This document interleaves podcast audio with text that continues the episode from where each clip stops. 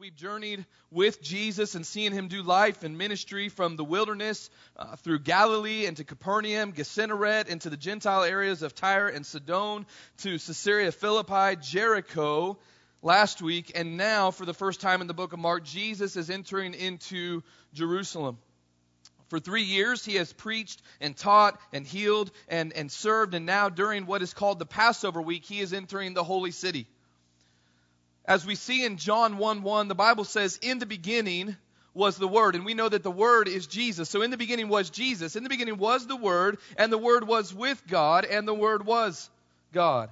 Jesus is the Word. Jesus has been from the beginning. And He was with God. And He is God.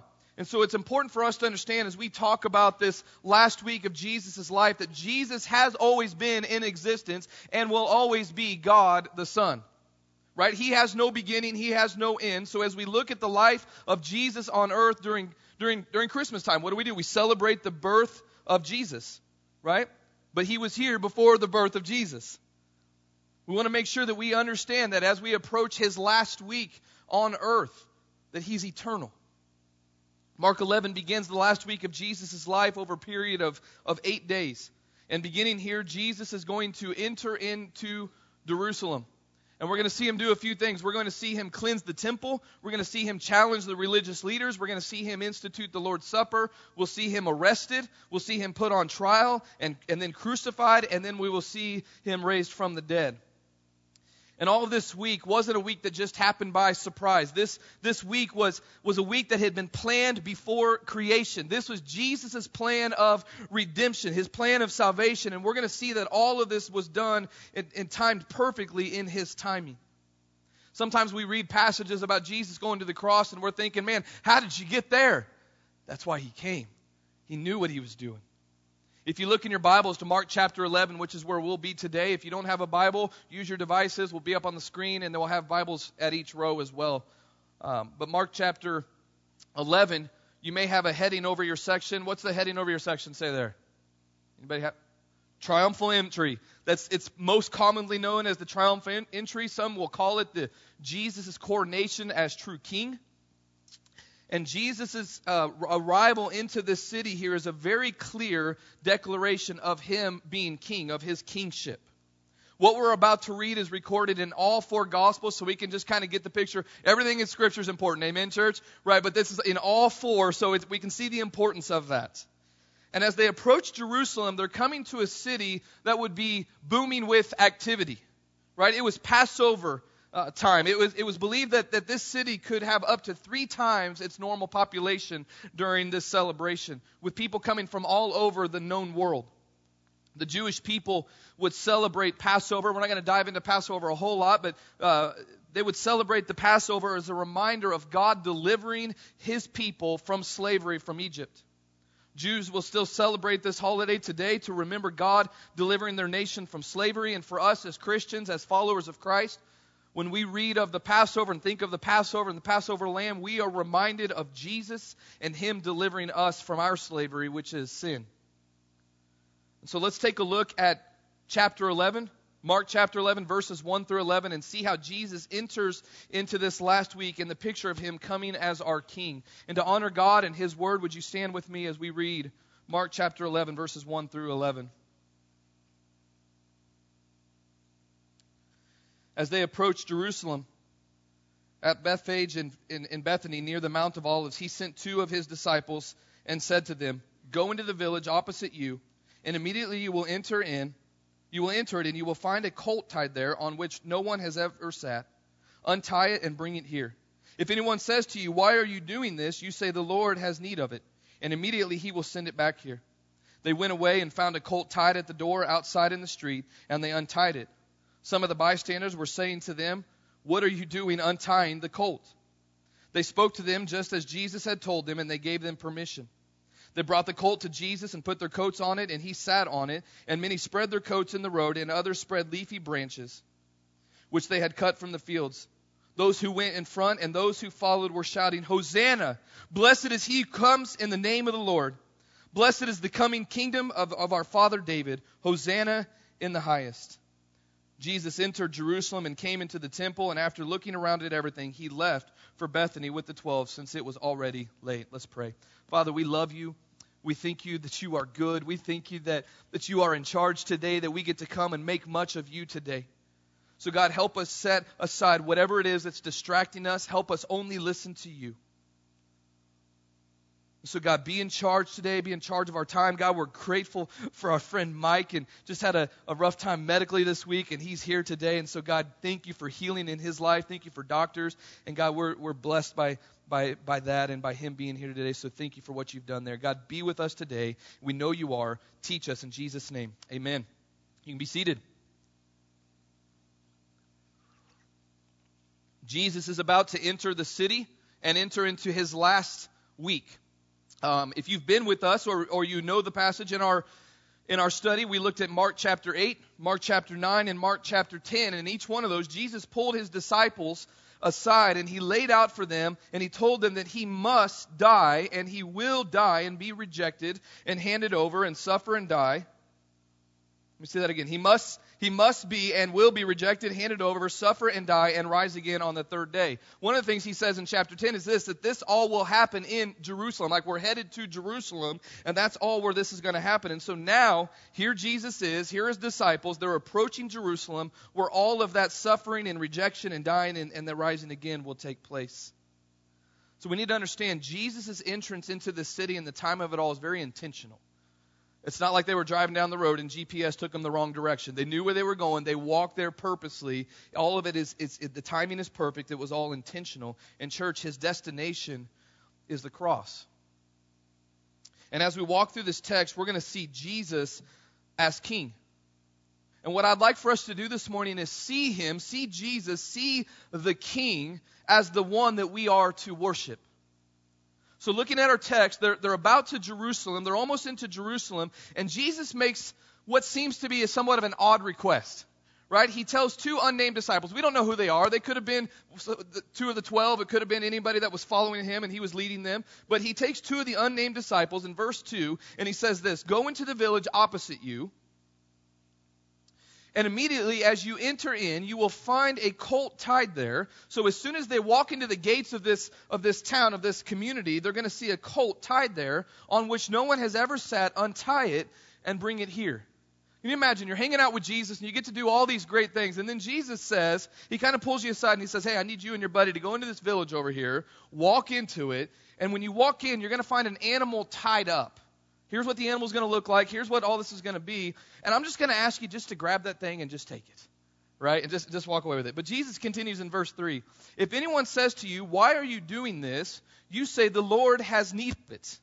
And immediately he will send it back." So Jesus, knowing that they're going to be questioned, he knows what's going to happen. He's already set this all up. He tells them what to say. Tell him the Lord has need of it. So verse 4, "They went away and they found a colt tied at the door," so right at the entrance into this community, "outside in the street, and they untied it." Some of the bystanders, we know from some of the other gospels that these bystanders are actually the owners of this colt, okay? So some of the bystanders were saying to them, "What are you doing untying the colt?" And so they spoke to them just as Jesus had told them. They told them what he said, and they gave them permission. Now, I want us to look at the detail here. Where they are to go. This is what Jesus does. He tells them where they are to go, what they're going to find, how they're going to find it, and even what to say. So why so much detail, especially regarding this colt, right? This animal. I mean, 5 verses seem to be dedicated to this little thing right here, right? 5 verses. But really what we see here is this. We see who Jesus is. And here's what I mean by that. All of this attention to detail is to show us that Jesus is in control. Jesus is in control. On the back of your bulletins, we don't have any pre-printed, but if you want to write down some of the notes that we have up here, it shows us that Jesus is in control. A lot of times as we go through life, we don't recognize that God is in control, do we, right? Sometimes it's only when things out of the ordinary happen. I've said this, so I'm not picking on anybody. It's like, man, that was a God thing. And God's saying, what about all those other things, right? Like everything. He's in control of all things, but he is in the details. A former professor of mine at Midwestern Seminary wrote a book focusing on the life of Jesus and the Gospels, and he wrote this statement about the colt and Jesus being in control and being a God of the details. He writes, There was a particular donkey which the Lord had prepared for the occasion. There was a particular owner who was directed by the Lord to tie their donkey to the front and to expect the Lord, the Messiah, to send for him. The owner was so prepared that when the disciples started to loose the donkey, all they needed to say was, "The Lord has need of it," and the owner would be willing to release their donkey for the Lord's use. Our God is not a God of coincidences, right? He's a God of the details, and He's in control of those details. And I think a lot of times if we walk through, this is what I love walking through verse by verse through passages, is we don't miss little things, right? It would be easy just to skip over this passage. Okay, I got the donkey, they're walking in, let's get to the good stuff. We know the temple cleansing is coming over. Jesus is going to flip over some tables in a little bit. I want to get to that part. Anybody ever do that on a show? You're like, okay, this is boring, this is the details, let's get to the action, right? But we can't skip it. We can skip over this fact and just kind of read through it quickly, but it's a good thing to just slow down and see just some of the simple details, and that He knows what He is doing and He's in control. Jesus, in regard to His entire earthly ministry, each miracle He did, each step He took, over this whole event that's going to happen in this last week, over his entry into Jerusalem, He has authority over it all. He has authority over all the details. He is in control. Isn't that good to know that we have a God that's in control? Nothing catches God by surprise. Let's take a little bit deeper look. So the great thing about this entry, this event, is all four Gospels give an account of it, and some of them have a little bit more information. None of them contradict. They're all on the same page, but some of them have a little bit different information than others. And you look at Matthew's account of this in Matthew chapter 1, verse 4 through 5. It says this. So you got the colt, right? They go in, they get the colt. Jesus is going to ride it in, and it says this about Jesus and the colt. This took place to fulfill what was spoken through the prophets. And so Matthew's about to quote from Zechariah 9:9.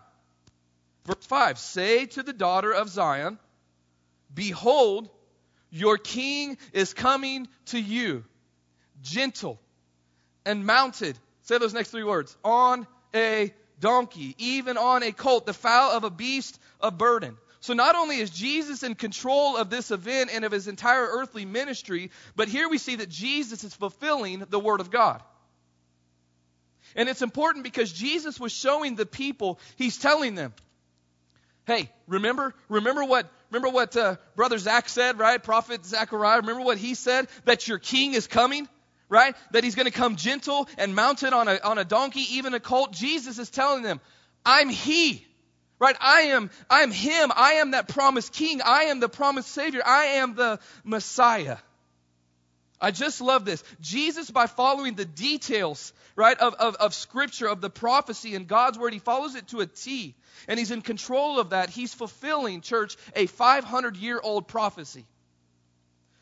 You just got to love this, church. 500 years before Jesus even came, God promises that a colt will be available for Him to ride in the week before Passover, for Jesus to ride into Jerusalem as their king. You can't make that stuff up, right? There's no way that anyone could write that script unless you are God. 500 years to a T. Jesus is showing them, I'm in control. And He's fulfilling prophecy. He is fulfilling the Word of God, showing them that He is the promised king. And I think we need to see one more thing when it comes to this, when it comes to Jesus riding into this city on a donkey, on a colt. I'm going to tell you, the very first time that I read through this, and I'm like, all right, we're going to bump Palm Sunday way up because that's where we are in the text, and we're going to read through this, and it's like, okay, where's the meat? Where am I going to really dive into this? It's all through it. Like, God is in control. There's so much to take out of it. But when He rides in on this colt, here's one thing that we see. We see that Jesus embodies humility. Think about this for a moment. Think about these people. The people would have seen many times great and mighty people, generals, right? Kings, rulers enter into their city. And they would have seen them come in with their parade of people and guards and soldiers, and more than likely on a beautiful and powerful horse like a stallion. Are you with me? But that's not what Jesus does. He comes in as a king, but with no soldiers, and He's surrounded by those that He came to die for. King came to die for people? Is that how it's supposed to work? He's surrounded by many that would probably be yelling for His crucifixion in a week. Riding not on a stallion, but on a colt that had never been ridden. World leaders, even today, make a point to show their power and their might to those that are under their rule. But King Jesus, the mightiest of all, he comes in not arrogant or pushy, but gentle and humble. And remember, right before this, in chapter 10, he had a big focus on what's it like to be the greatest, right? To be a servant of all, right? We looked at that. In chapter 10, Jesus was talking about him not coming to be served, but to serve. You guys remember that? And to give his life a ransom for many. Jesus had said to be great was to be servant of all. He came to serve, which means he came to provide for us what we could not provide on our own, salvation and forgiveness and a life with him. And here he continues to example for us, and he comes in humility, not with a show of might, but with a show of humility on a young little colt. Church, Jesus is in control. He fulfills the word of God, and even as King Jesus, he is humble. We come to verse 7. They brought the colt to Jesus and put their coats on it and sat on it. So those two disciples bring in the colt to Jesus, and they take their coats off so Jesus could sit on that thing, and they began to parade into Jerusalem. And the Bible says this, and many spread their coats in the road, and others spread leafy branches which they had cut from the fields. So you guys know what the leafy branches are? Palm branches? All right. So it was a tradition. It was common when a king would come into their city, they would take their coats and they would take their palm branches and they would spread them out on the road. The palm branches, they symbolized joy and salvation. And so what they're doing when they're laying their coats down and they're laying these branches down, they are making way and welcoming a king. So remember, this city is crowded with people. Many of these people would know who Jesus is, right? I mean, his fame spread. They've heard of him. They've heard him teach with authority. They've heard him. They've seen him do miracles. They've seen all of these things. And now this crowd is welcoming Jesus and making way for him as they recognize him as king. And Jesus, as he's riding in, he's saying, "You got it right. I am your king." Jesus, with purpose and intentionality, presents himself not only as the king, but as the Messiah. So he's presenting himself as king as they're spreading their coats and palm branches and welcoming him in. It's just a beautiful picture. But it's not in a way that the world would do it. It's not like with the big trumpets and all that other stuff. That day's coming, by the way, right? But this is where they're recognizing him as king, and he's coming in and saying, "I'm it. I'm the Messiah. I'm the king." And then we read what the people say in verse 9.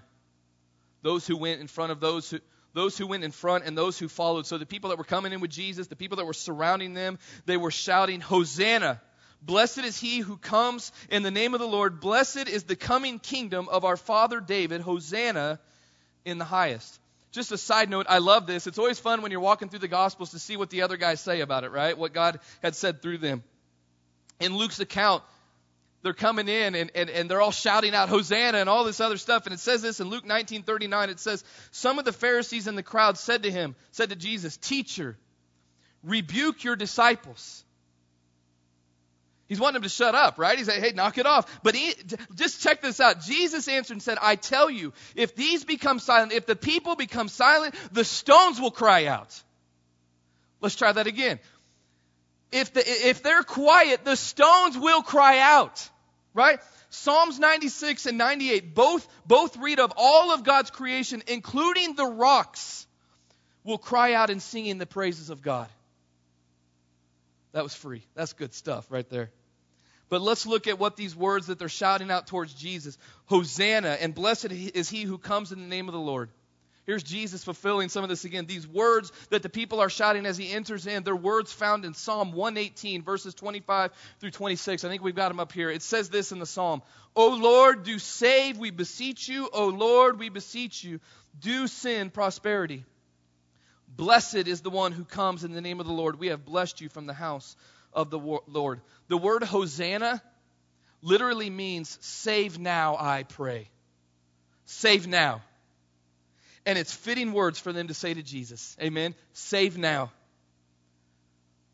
Their words could not be more true. They needed Jesus. They needed a Savior. They needed Jesus to save them. And guess what, church? The good news is he came to save them.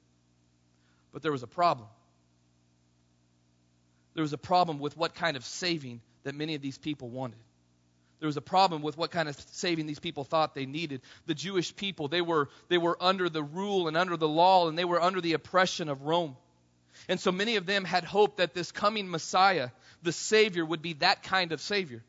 One sent from God with the intent of rescuing them, delivering them, and liberating them from Rome. Church, they were looking for a political and a military Savior. That's what they were looking for. Jesus and his disciples had already experienced this earlier. If you'd walked through this series with us, we saw Jesus feed 5,000 the first time, right? He feeds the 5,000. In John, he writes of this in John chapter 6, verse 15.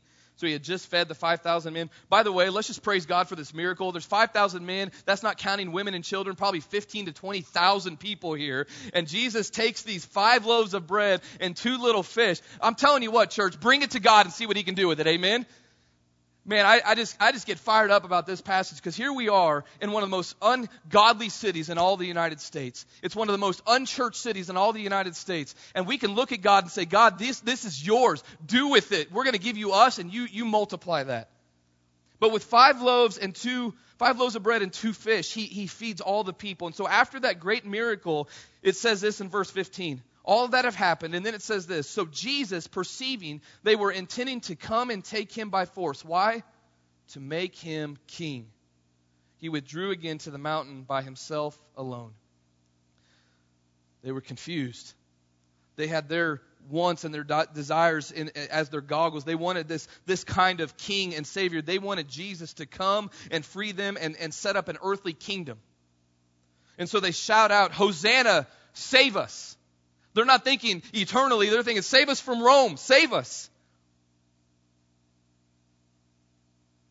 They were thinking and hoping that with the hope that Jesus would save them from their political enemies. But what they needed most wasn't a savior from their political enemies. What they needed most, what we need most today, is for Jesus to save us from ourselves. Let that sink in for a second. My alarm went off this morning, and the first thing we do is we go into action. Like, who's breaking in? Like, I won't tell you what I did, but,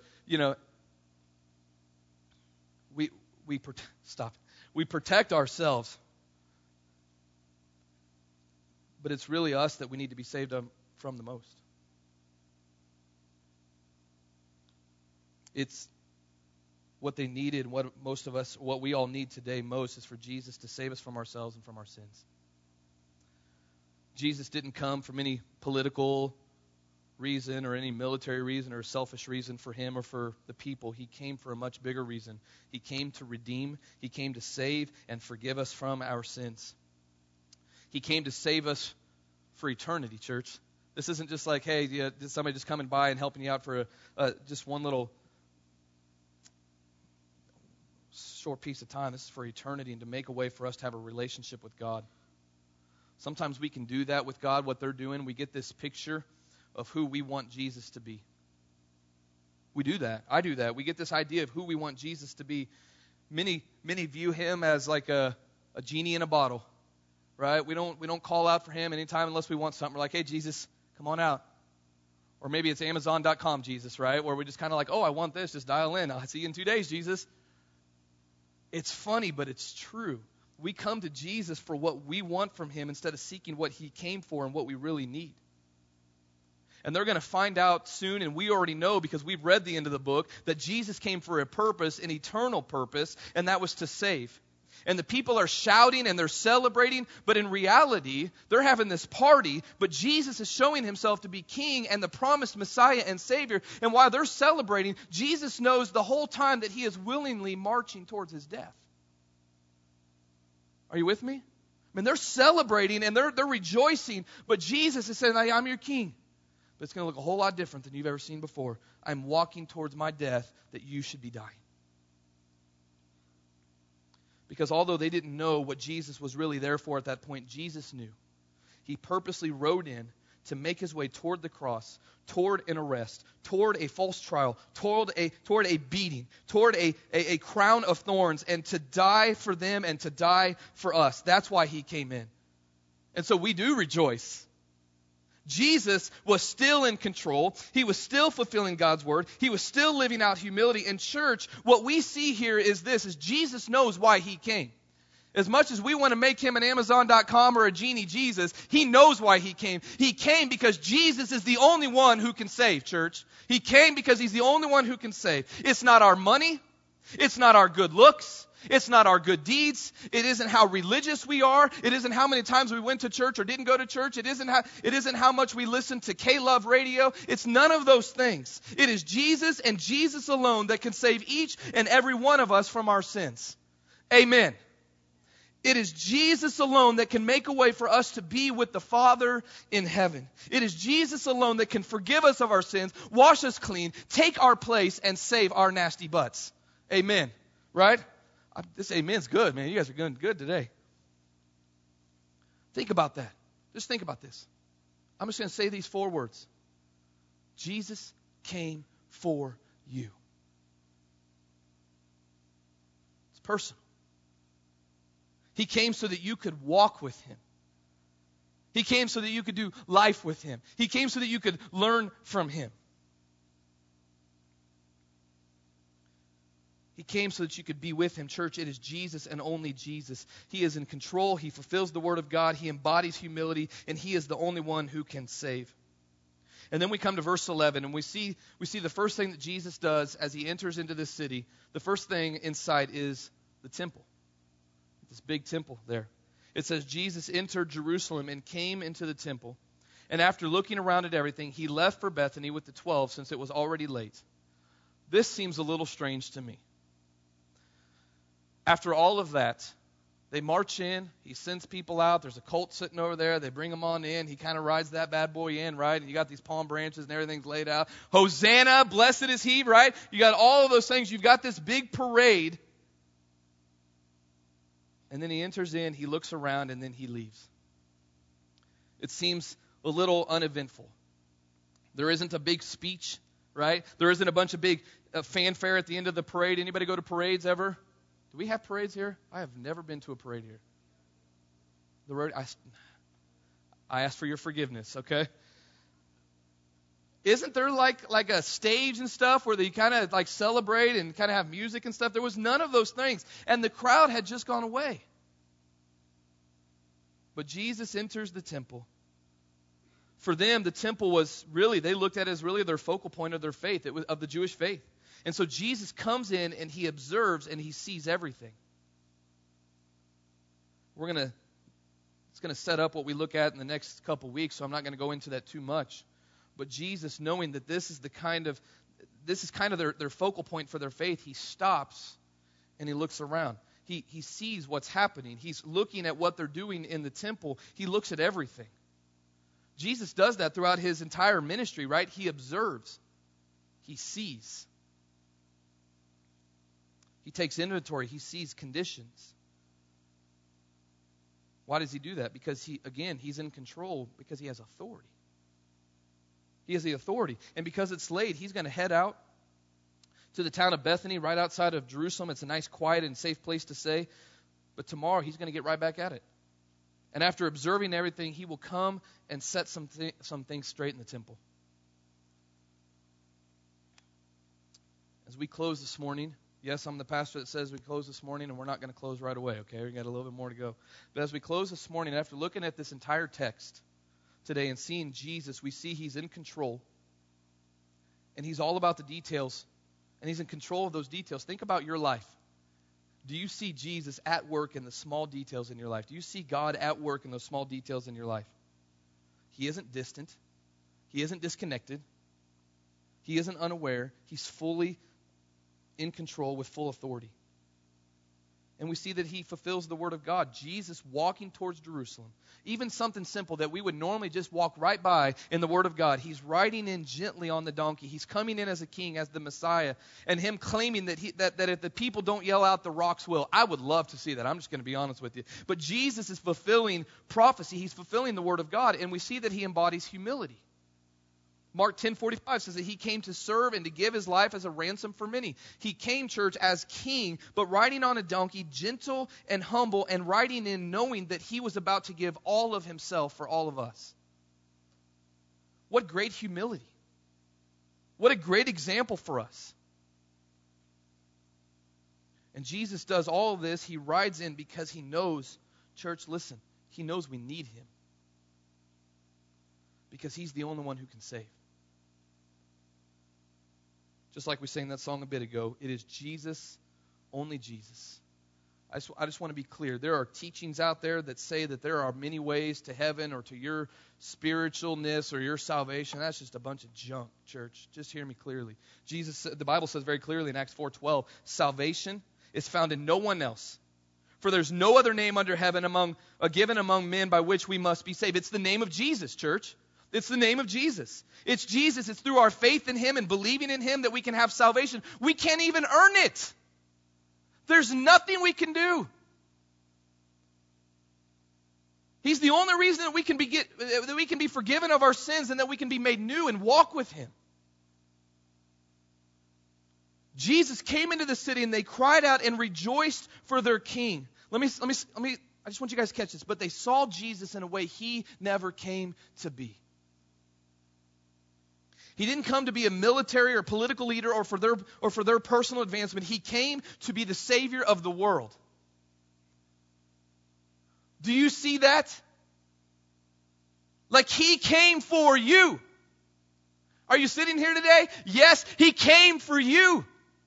He came for the neighbor that dogs bark all night. You with me? Anybody have those neighbors?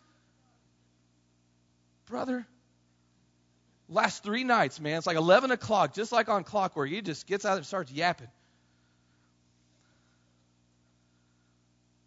He came for that neighbor. He came to be your Savior, for your spouse. He came for your kids. He came for your neighbors. He came for your enemies. To die for you and them, to save you and them from their sins. Don't miss who Jesus is. Is today the first time that you recognize Jesus as Lord and Savior?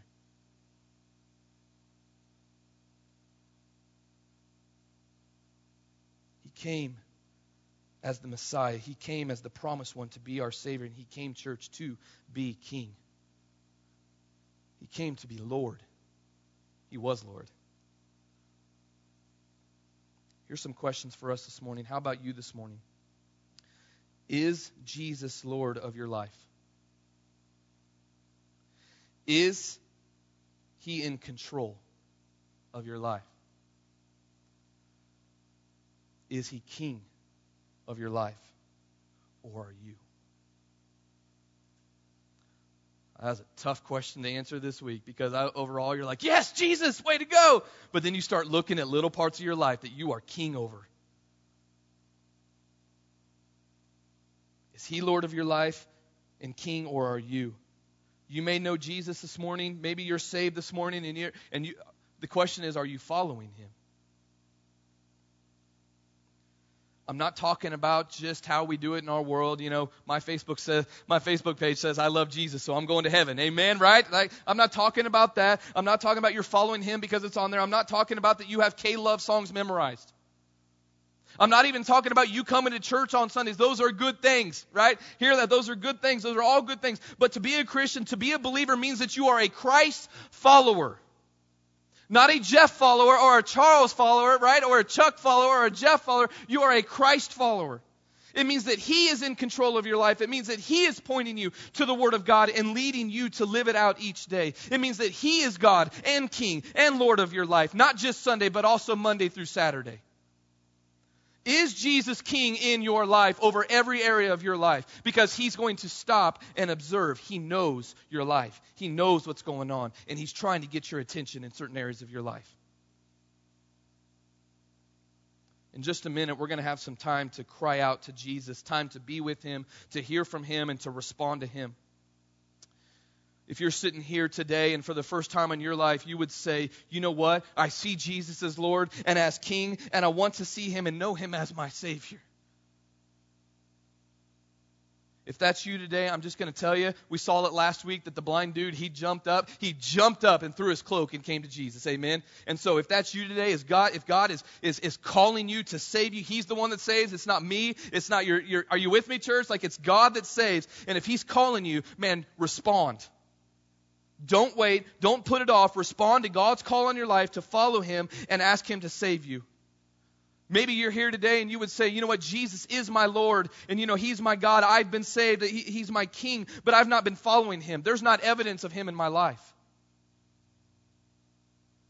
I have been in charge of certain areas of my life, and I need to trust Jesus over those areas. I need to trust him to be Lord and King.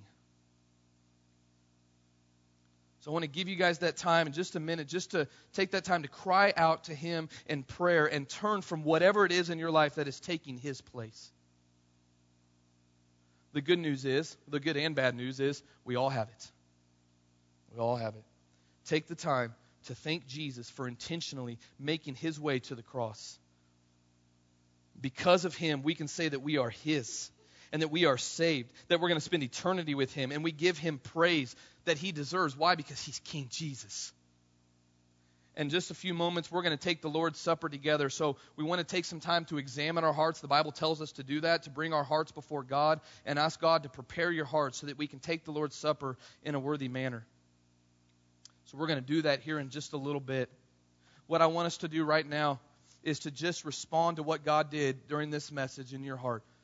If we don't know Jesus, man, throw off that cloak, jump up, and just tell him, I need to know Jesus. Man, you can come up here, you can raise your hand, man, we'll tackle you outside, whatever it is that you need to give your life. I mean, he's the one that saves you. You just need to respond. Are you with me, church? So if you don't know Jesus today, don't if he's calling, man, don't deny him.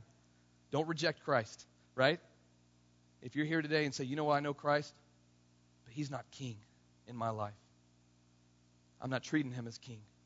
And take some time to praise him as King. So go ahead and take some time to do that this morning.